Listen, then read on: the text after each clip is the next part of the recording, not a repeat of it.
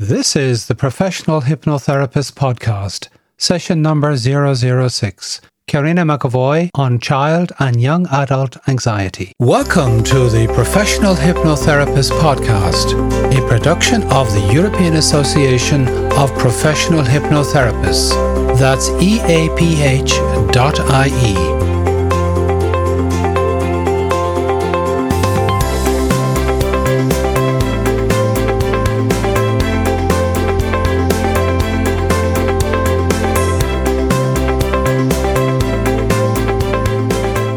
Hello, I'm your host, Aidan Noon. Before we get started, just imagine. Imagine being on a journey, a journey of not even knowing where your starting point is, a journey of uncertainty, from a place of worry, a place of fear, perhaps even from a place of being lost and being stuck. In today's podcast, we speak with Carina McEvoy, a psychoeducation specialist and hypnotherapist. Carina shares with us her own story, her own journeying from a place of fear and anxiety in early childhood to a place of knowing, a place of certainty and success in adulthood. Carina invites you two to journey and above all be accompanied and arrive safely to a place of where you can find the real you, to a place of self belief a place of, I've got this, I can do this. Discover all of this and more on today's edition of the Professional Hypnotherapist podcast. Carina states that she must address the serious epidemic that's occurring today, and that epidemic is child and young adult anxiety. Carina McEvoy, welcome. Thank you, Aidan, and thank you very much for having me on. It's great to chat to you today. That's a very bold statement to make, yet it reflects, I suppose, the reality of present day life. It does indeed. And I guess I feel very compelled because I myself, Aidan, was that really anxious child, that real sensitive child who back, we're going back 30 years ago, I'm telling you my uh-huh. age now. I was that child that um, was sensitive and suffered air quotes with my nerves. And fast forward to me having my own two children, yeah. I realized that, you know what, this is something that is very much experienced all around the world. And um, it really doesn't discriminate where it is felt either. And something, I really felt that something needed to be done to address this issue. Uh-huh. Now, when I was growing up, Fado, Fado, and Éirinn, as they say, you know, children were to be seen and not heard. Nowadays, they are seen and they're heard, and rightly so. I have no issue with that. But mm-hmm. so, what, what is contributing to it? And the further question is, like, how to how much is technology, mobile phones, social media, how much is that contributing to childhood anxiety? Well, I have done quite a bit of research into childhood anxiety as a parent. Uh-huh. Um, and simply as a parent myself before I even became um, a therapist.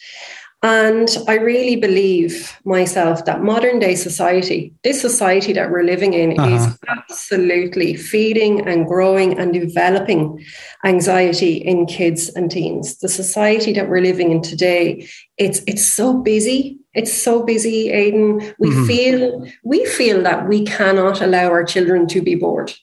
We feel, I think, as parents, that if our children are bored, then we are not doing a great job.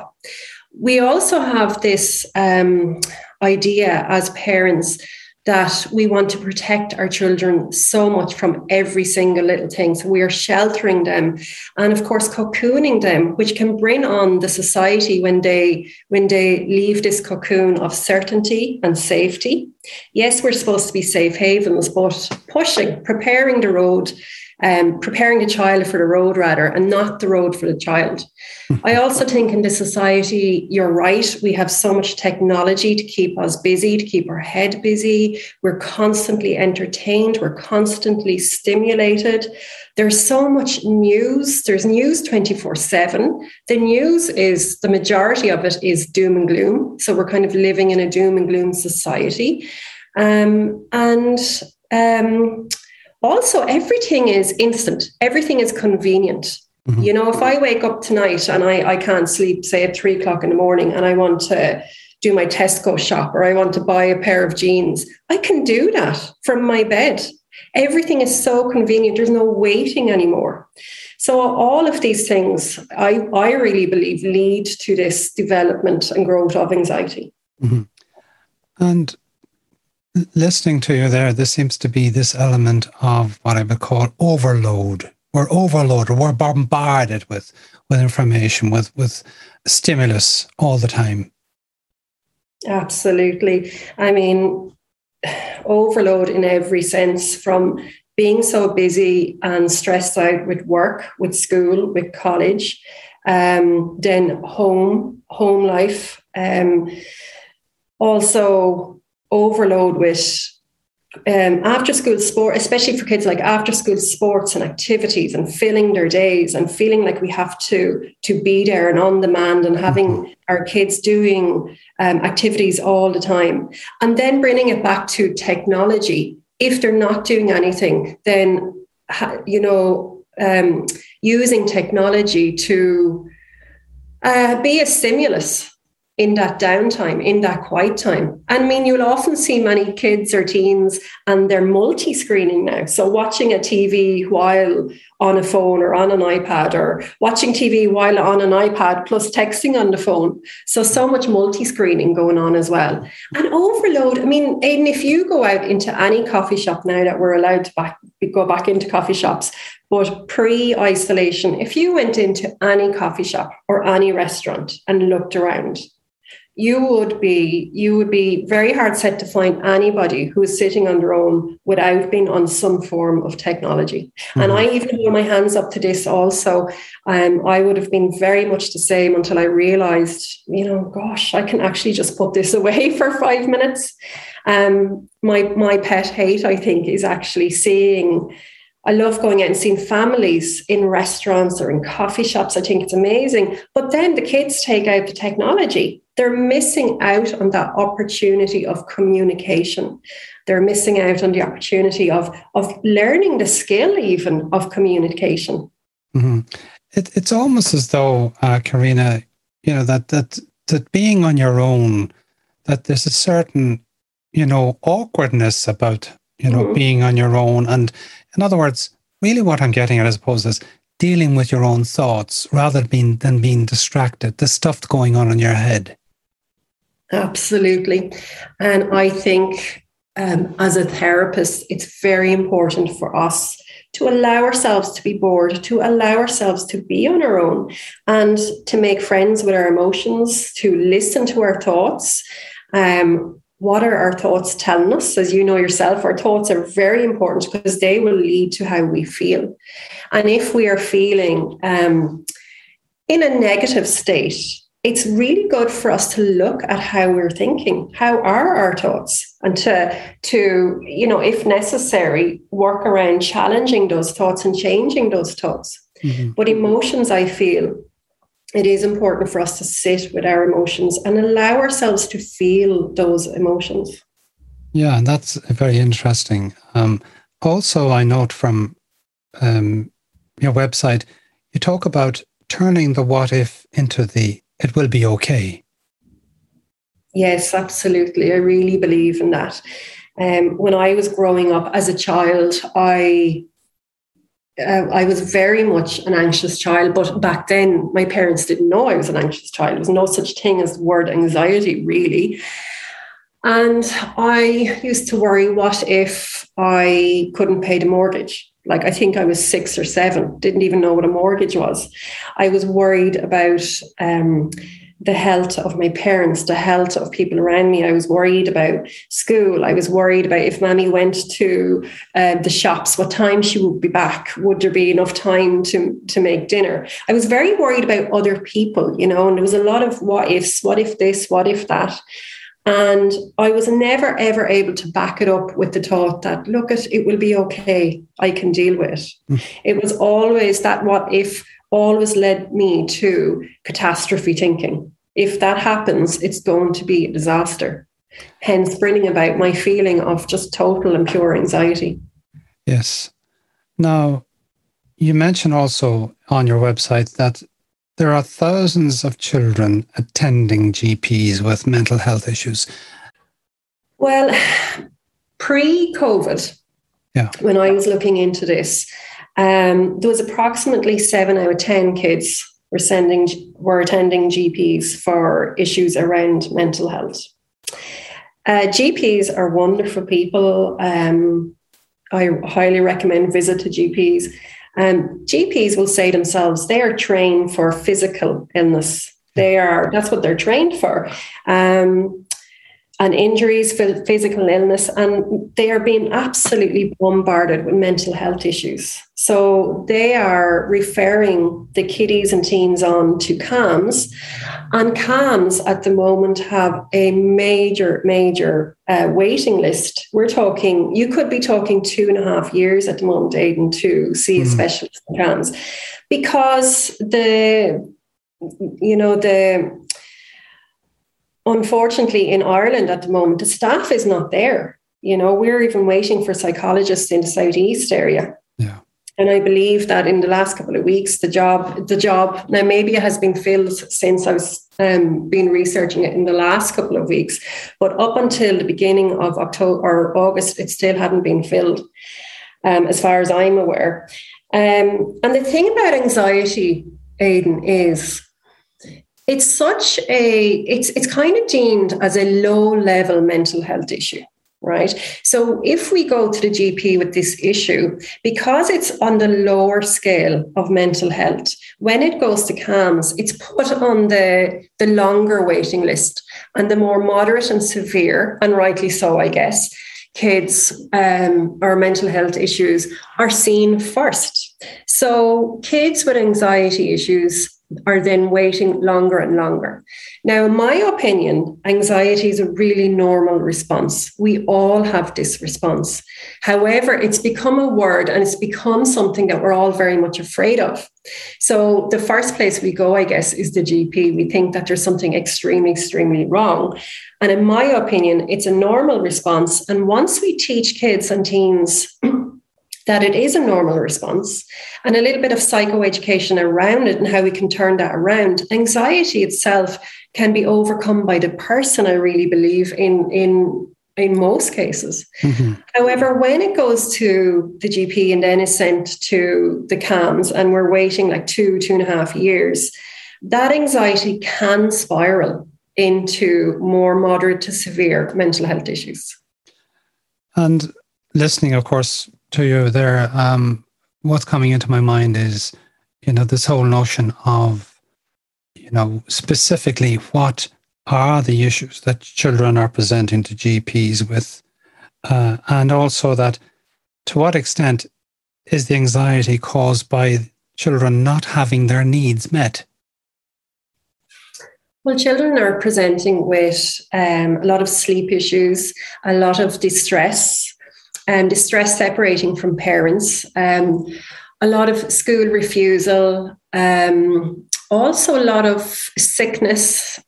You know, um, anxiety issues can bring around a lot of um, what we would perceive as tummy issues, um, headaches, just feeling unwell, also. Mm-hmm. Um, but generally, there is there's quite a lot of distress when it comes to what I see with the kiddies when going to school, separating from from parents, and with teens, an awful lot of social anxiety, a lot of social phobia, um, a lot of anxiety around the stress of exams, of school pressures, also. Mm-hmm. Um, and also um, teens sometimes present with with the feeling that feeling of depression or signs of depression because just bringing it back to not being able to sit with that anxiety just trying to run away from that anxiety. It's exhausting. It's actually exhausting. Mm-hmm. it, it sounds very very serious and and um, you know as as therapists you know what what what can a therapist and more specifically um, a hypnotherapist do uh, in terms of how do they intervene in the, these presenting symptoms? Mm-hmm. Well, I myself, I will work around a lot of psychoeducation as well. So a lot of, because um, my background is teaching actually at Aidan. I mm. was a geography and business teacher for many years, and I studied hypnotherapy when I was teaching. And when I was teaching, I studied hypnotherapy actually, um, just to come off your question for a second, because when I met my husband, he was very ill with Crohn's disease, Aidan, mm-hmm. uh, very, very sick man. And he was using hypnotherapy, he was using self hypnosis to manage his pain. And I thought this was absolutely fascinating. It was my first introduction to hypnotherapy. I had visited um, many therapists as a as a person myself and to deal with my own anxiety in the past. So this was totally new, and I looked into this a little bit more, and I realized, gosh, there's a lot more to this hypnotherapy. There is so much to our subconscious mind. And this is absolutely fascinating. And I can use this as a, as a tool and as a source of um, self development and you know helping myself with um, anxiety. So i went and studied it and then i began to help some of the teenagers that I was working with in school with parental permission who were extremely anxious and nervous around exam times in particular. Mm-hmm. So, using very simple little techniques by relaxing the conscious mind and just speaking and suggesting to the subconscious mind, increasing confidence around the exams we were able to help the students become more confident, become more calm and relaxed when, when facing the leaving cert or the junior cert. And that kind of blew me away also. I seen the power of hypnosis. So after I had my own kids, I decided that um, I would set up as a, a therapist myself. And as a therapist now, I think it's important to build in the psychoeducation, as I was talking about, around anxiety, around emotional intelligence, um, what our emotions are, to make friends with them and to be able to face them, because all of our emotions are there to send us a message or even to keep us safe. Anxiety is there to keep us safe. Mm-hmm. So Hypnotherapy, I use suggestion hypnotherapy um, to help the clients relax and to um, build in suggestions around management of the of the anxiety of certain feelings, anger also, and to build in a lot of confidence for the client also. Mm-hmm. What would be a typical case? A typical case I would see quite a lot would be separation anxiety among the younger children. Okay. Um, children attending play school, children attending primary school for the first time, see a lot of separation anxiety. Um, for teenagers, a lot of a, a serious lack of self confidence. And I think that really does come back to social media, um, a fear of social judgment. That I think would be one of the main ones I see in teenagers. Mm-hmm. And you mentioned, uh, again, going back to your website, you talk about turning self doubt into confidence. Absolutely. I mean, I think it's amazing when we, when we look back to us as babies. and when we look back or when we think back to us as little babies, we were all born confident babies. If we wanted our, our bottle of milk or whatever, we we actually, you know, made sure we got that bottle of milk. We weren't in our cot saying, maybe I'll wait, maybe mommy's busy, or maybe daddy can't get to me now. If we wanted it, we got it. We were confident kids. Fast forward, you know, a year or two, we are learning to walk and every time we fall down, we get back up again and we learn it. We're so confident. We have so much self belief. But then as we, we um, pass through life, we just take on, um, you know, maybe little opinions or um, ideas from other people. And that confidence can become clouded over. Um, and can be something really simple that's not meant in, in a hurtful way whatsoever. But as young kids, we are little sponges. We take on every single little thing. And it's all to do with our subconscious. our subconscious, we have like a critical factor. It's almost like um, gates, or it's almost like guards at the gate. And the guards at the gate are going to decide what information we're going to take in, what information we're not going to take in. But as kids up to the age of approximately five, Aidan, that those guards are asleep. They're fast asleep. And that's why kids are little sponges and every single thing goes in. And without, I mean, even myself, I have kids. Like I could come along and say to my daughter, um, "Oh, brush the hair off your face. Like I can't see your face," or you know something. And the way I say it or what I say, she might think, "Oh my gosh," like you know, and have something around her hair. Then you know, she might develop something around her hair. It may have gone into her subconscious. And um, so kitties are little sponges. Um, yeah, it's incredible. It's incredible. So it's about getting, we can use hypnotherapy to, to kind of clean up that fog. Or I have an image in my head of like getting a Mr. Sheen, getting the, the polish and just polishing up that, that confidence that we already have inside us. Every mm-hmm. single one of us, we're born with that confidence. And it's just to get rid of that fog, that self doubt, and get back to that confidence. And indeed, as a young child, you know, we are we're highly impressionable, and if if if an event or a happening is significantly emotionally charged, you know, that can can have the effect, a negative effect, for that child for the rest of their lives. Absolutely, absolutely. And that's actually one of the things that I don't like about the amount of news that we we take in every single day you know on the on the radio going to the, on going to the car in the school a home um, on the laptop and the ipad or talking about because as adults we can filter out we can filter out like the, the guards at the gate we can say right well i'm going to take that on board i'm not going to take that on board mm. but kiddies can't really do that they can't really filter out if they're seeing a clip of something on the news yeah. um, yeah they can't filter that. That's something that really goes in and and you know they are very um t- soaking it all in. Now i'm not one for believing that we should shelter our kids either but i definitely think you know age appropriate. And i think talking to our kids and explaining to them issues or whatever questions they have in their language for their age is very important. Mm-hmm. And in your opinion, and your experience, indeed, uh, are children open to uh, to hypnosis and hypnotherapy specifically? Absolutely. They absolutely do. They absolutely love it. And in fact, kids are going around in hypnosis all the time anyway, because they're so um, suggestible. As I say, that critical factor is not there yet. They're mm-hmm. taking every single thing in.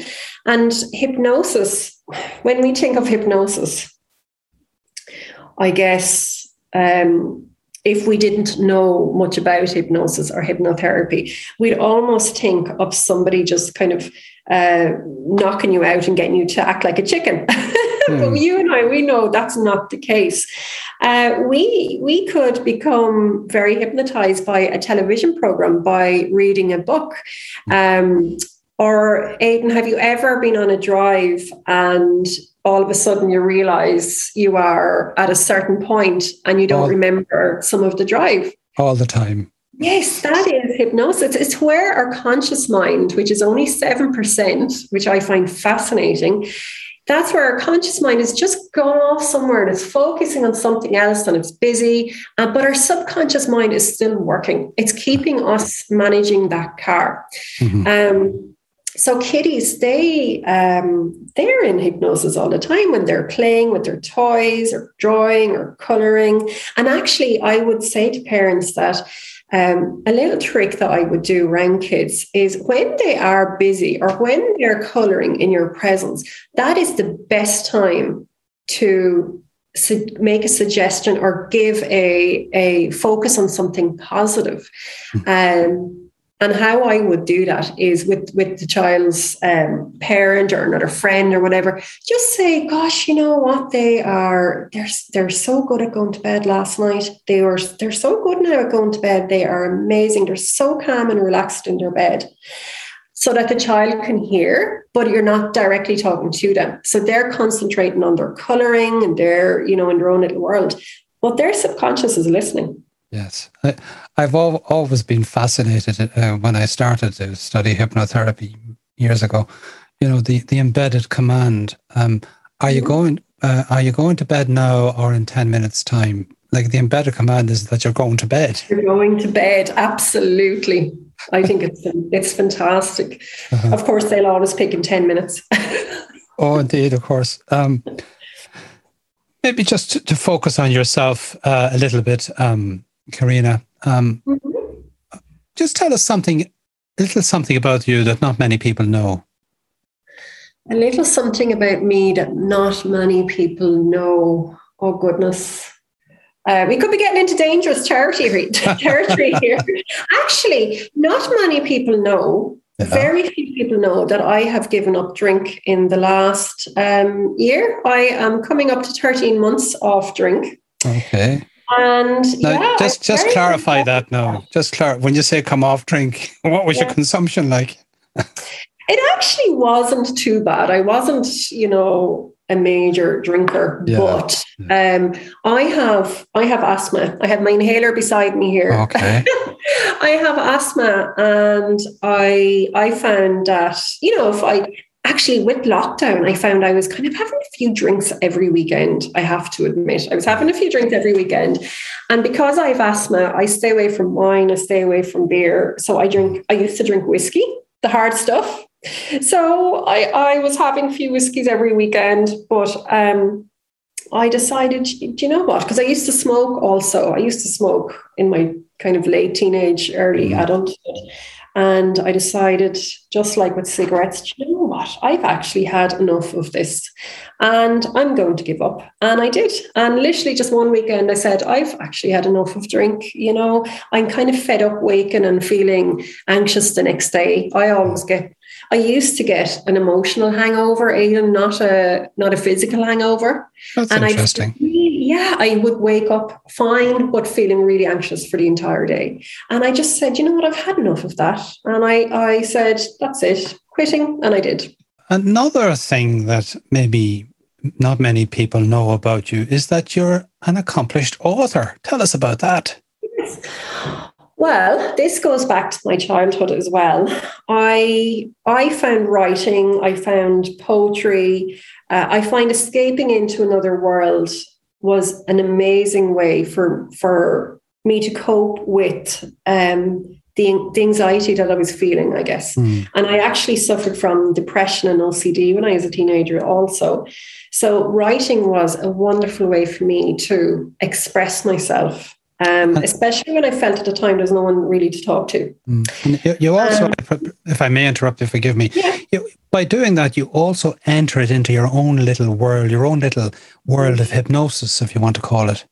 Oh, absolutely! It was amazing. It was absolutely amazing, and I, I just, I think, you know, I would really advise anybody um, out there to use their use their skills and their strengths and their interests and you know the the skill set that they've been given for their coping mechanisms for anxiety. So every single person I that has walked through my door, Aidan, who comes to me with that feeling of anxiety is such a creative person such a creative person. Mm-hmm. And when we think about, we kind of got to be creative to think up of all of these uh, terrible scenarios that are going to happen. We that's have an, to have a great imagination. That's an excellent point. I love it. Yeah.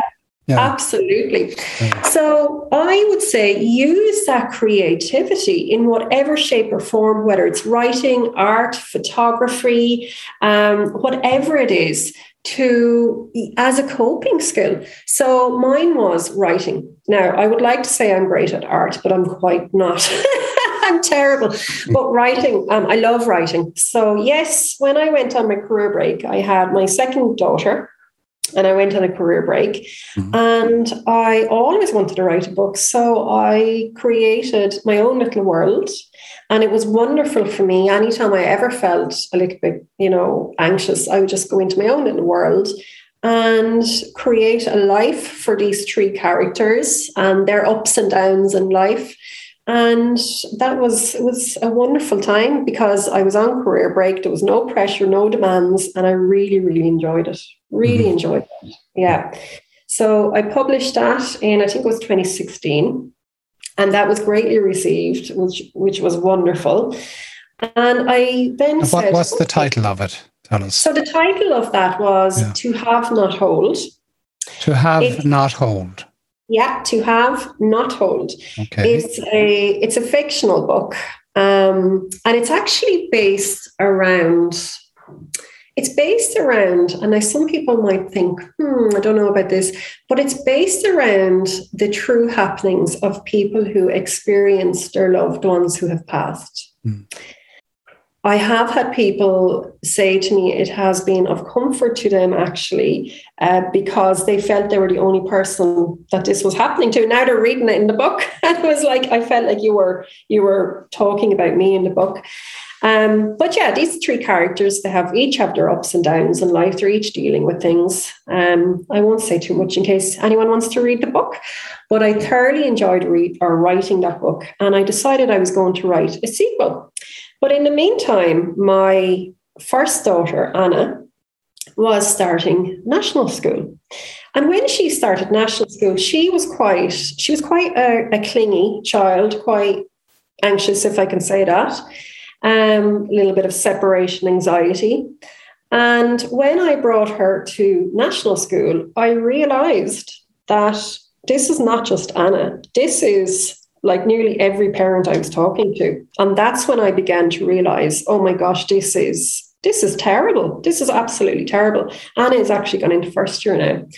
Um, then that's when I really decided, no, I really wanted to look into this. I studied um, a little bit of child psychology. Um, I you know, spoke to so many people. I read every article I could find, really looked into things. And I realized that's when I realized that this is an epidemic. And I also realized, Aidan, that it wasn't, it wasn't all Anna it wasn't all Anna being an anxious child. It was actually me also being an anxious parent. Mm. So I had to look at how I was parenting and change a little bit of what I was doing. I, I hold my hand up and say I was a little bit too overprotective. So I had to learn how to just let go a little bit. Let go, have her by my side, but just let go a little bit and let her experience life. Um, so Anna has actually started secondary school now, and that girl is just amazing. She walked into secondary school ready to help anybody else who was nervous during the week. It That's was amazing. Nice. So nice. proud. Yeah. yeah.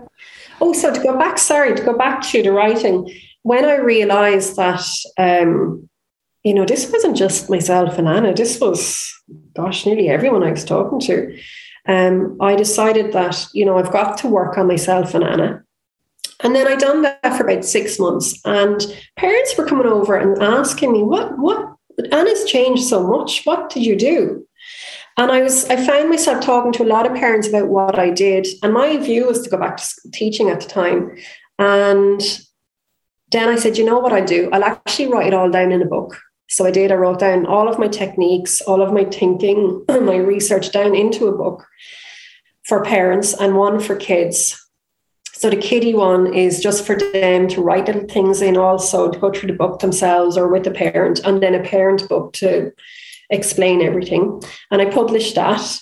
And then I was invited to do a lot of talks in the Southeast area.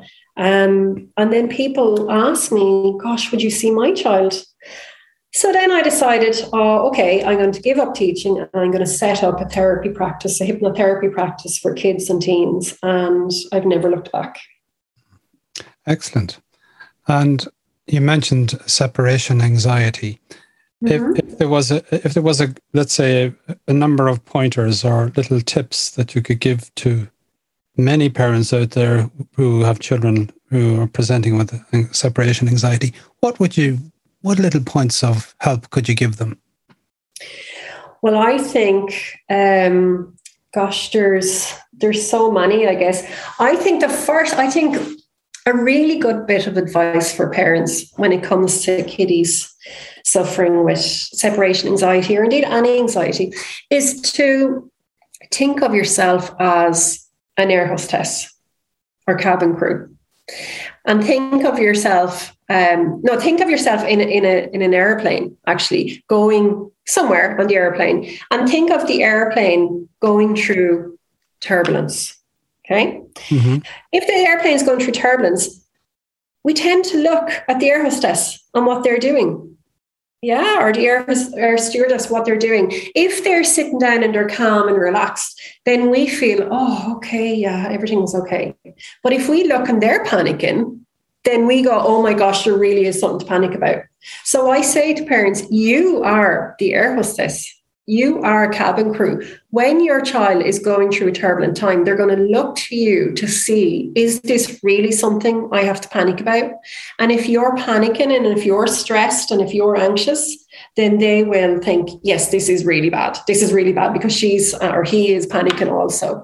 But if they look to you and you're okay and you you believe you've got this, you believe they've got this, and that you can do hard things and that they can do hard things, and you're calm and relaxed, then they will feel, even if they don't show it at the time, they will on the inside subconsciously feel that also. And I think that's probably the most important piece of advice. Yes, it's it's it's very logical as well because a child, and they always look to the parent, um, whether it be for approval or you know the, the, the look on the face, and they know they're okay. And it's important how, in other words, what I'm getting at here is the non-verbal behavior, as it were, from the from the parent, because the child can pick the non-verbal stuff up, even though the words may sound something else, but the, the physical appearance says a lot to, too. Absolutely. When I before COVID, Aidan, before um, isolation, I used to do quite a few talks and courses. Um, mm. And I done this little exercise where I would put my thumb and forefinger together to make the okay sign. And I would ask the parents to do the same. And then I would say, okay, I want you to copy me now. I want you to put it on my on your cheek. Oh, but I oh. would put mine on my chin. Yeah. And 99 99% of the parents or people would put it also on their chin. And then they would realize, oh no, she said cheek. And that's literally just to prove that we tend, and, and this is for kiddies, yeah. They tend to do what they see and not what they hear. Yes, of course. You know, as a result of COVID, mm-hmm. and we all know there are many adults out there, and indeed there are obviously very ch- lot of children anxiety. But has COVID contributed, in your opinion, to a major increase or outbreak or more prevalence of anxiety? Absolutely, 100%. 100%. I think COVID itself, in some way, also has um, contributed to anxiety. The actual um, coronavirus, um, kids worrying about you know, catching coronavirus, or parents or grandparents. But the main thing, the, the biggest thing that has contributed to anxiety has been the isolation yeah. That is what I am seeing. The separation anxiety that I'm seeing now, or the, the social anxiety of teens getting back out, getting back out into school, getting back out into the world, going to college. The amount of anxiety around getting back out there is just unbelievable. Unbelievable. I mean, during the isolation, kids who would have had social anxiety or separation anxiety, it felt wonderful for them because they were safe at home, cocooned, everything was great. But it is now that we are seeing the anxiety in those kids just skyrocket. Yeah, I, I think I think lots of ter- therapists are actually experiencing that in terms of the, the number of people presenting presenting with anxiety. Very true. Mm-hmm. Now, Carina, um, another question. What brings you most joy in your line of work? In my line of work, I absolutely love to see when the client, so the child or the teenager or the young adult, I love to see when they, they turn around and say, Yeah, I can do it. I believe in myself. I've got this now. Mm-hmm. You know, I, I just that just makes everything worthwhile. Yeah. You you cannot you just cannot explain the feeling of wow, I was a part of this. I know the client does the work. Of course, the client does the work, but I was part of this. And for me, I think that is so big for me because I've been there. I've been in their shoes, um, especially as a teenager. I've been in that teenager's shoes, and I know how much of a struggle it is. So to see a teenager grow and develop in confidence um, and leave behind a fear or a phobia or whatever it may be, it's just the best feeling. Mm-hmm. Indeed, and uh, you've shown you have tremendous empathy for your clients and the people presenting to you with anxiety. Mm-hmm. Yeah. Now, what would your close friends list as your best characteristics? What would they say? I would say number one, they would say, um, and my sense of humor. Yeah. A sense of humor would definitely be number one. My kids would probably say it's a little bit too much. um, and then I think, you know, empathy yeah. Listening. Um yeah just caring i guess. Um yeah. Okay excellent. Now is there anything final point you want to make Carina about the work that you do? Something that you know you haven't expressed before now?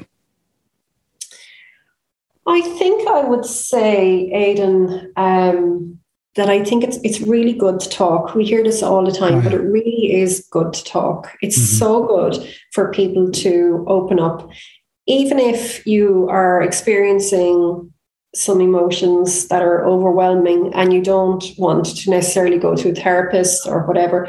Open up to a friend, open up to a relative. It is so good to share that you know what you're going through with somebody else. So that number one you can hear it out loud. You can hear yourself. And i think when we allow those thoughts out and hear them sometimes we can make sense of them you know? Yeah. um, and just to know that there is somebody there especially for especially for the young men in our country. Mm-hmm. i remember when i was studying in Maynooth um, I was studying sociology many, many years ago. So we're talking like nearly 25 years ago in, in Maynooth. Mm-hmm. And my sociology thesis at the time was around suicide, uh, young male suicide. And at the time, it was the second highest um, form of death for young men. And the highest form was road traffic accidents. And of course, some of the road traffic accidents were single car accidents that um, author- authorities couldn't say were, you know, death by suicide. We're fast forwarding now to 2021, and it's still the same. The figures are still the same. And yeah, I think I just, it kind of breaks my heart that maybe a simple conversation could have saved someone's life. So I would really urge people to to to talk. Something I'd add on to it myself, if I may. You know, yes, if if you express yourself to somebody and talk to someone, and you're not, you don't feel as though you're being listened to, go and talk to someone else. Absolutely. That's really important because Absolutely. sometimes, you know, sometimes you know the people we know they can maybe uh, they, they say, "Oh, you'll be fine, you'll be okay," you know. That not really. In other words, go to somebody who who is has the capacity to listen. Yes. Truly listen to what you're saying.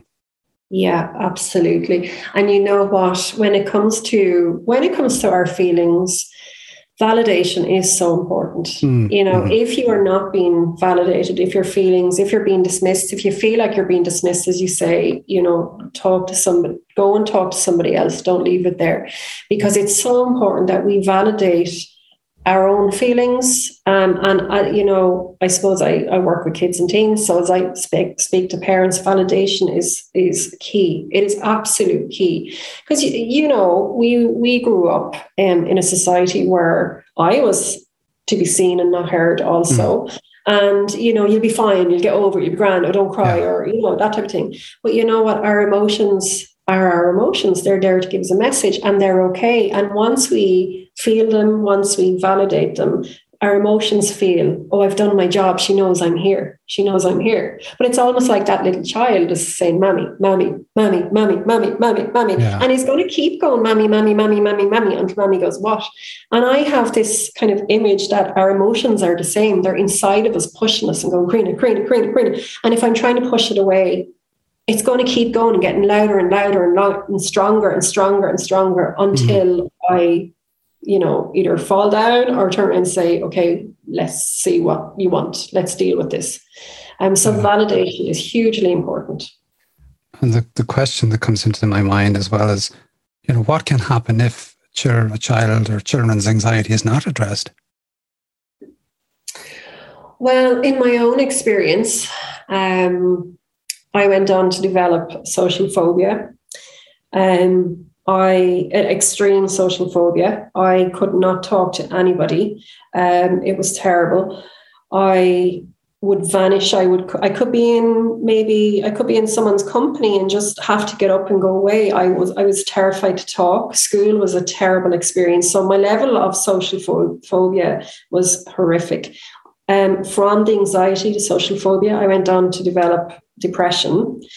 Um, suicidal thoughts myself, um, self harm. And then I went on to develop an actual addiction to self harm and then OCD. So that's just from my experience. Um, so I would say, while it's something that is very, very manageable, it is very important to learn to manage it. Yeah. And come to come back, very good point, and to come back to the point of talk to someone and if they don't listen, talk to someone else. Now, now, Carina, do you do you have specific uh, programs that you you have uh, you can offer to clients? It's a one-to-one consultation, but also I offer parental programs for parents, and I mm-hmm. also offer school programs for kids. So generally each year I offer a Ready Steady Let Go program and it's generally offered to six class students um, and it is it's a lot of psychoeducation. A few little hypnother- hypnotherapy tricks and tools are put in there as well. Um, and I love working with kids around hypnotherapy because you know you can do it with their eyes open without kids even realizing. So mm-hmm. I love it. Um, so yeah, um, and then a, a, a, teens program as well called Heads Up. Um, again, a lot of psychoeducation around emotions and how we can deal with our emotions and our thoughts also. Yeah. Great. And I note as well that you're, uh, apart from all the work that you're doing, the very excellent work you're doing there is that you're, you're a consultant or a regular guest on the morning show in the Southeast Radio. Yes, that's right, with Alan Corcoran. Um, and this was something that started a couple of years ago before um, before COVID kicked in. Then it went to because I used to I used to love going down to Wexford, you know, and going into the into the station and having a good chat. And um, then we went online as everything did. Um, but it's great to be able to just it's great to be able to talk about this and be able to bring my experience to other people and be a bit. I, I love shouting about fact. I was that person. And now look at me. I couldn't speak to you, Aidan. There is no way I could speak to you hmm. 20 years ago. I would run a mile. Whereas now I'm able to do this. And, and I just love that sense of if I can do it, you can do it. So I love spreading that message also. Excellent. You're, you're a prime example of, of the work that you do and the, the services that you provide for your clients. Now, Carina, so how do we contact you? Yes, so I have an email address info at carinamcevoy.com. I also have a phone number 087 60 800 42, and I can be contacted on either. Great. And you have a website as well, don't you? Oh, sorry. Yeah, website. I'm actually in the middle of developing my website. so it's not quite complete, but um, quite a bit of information up there. So carinamcevoy.com. Great. Quite simple. Yeah.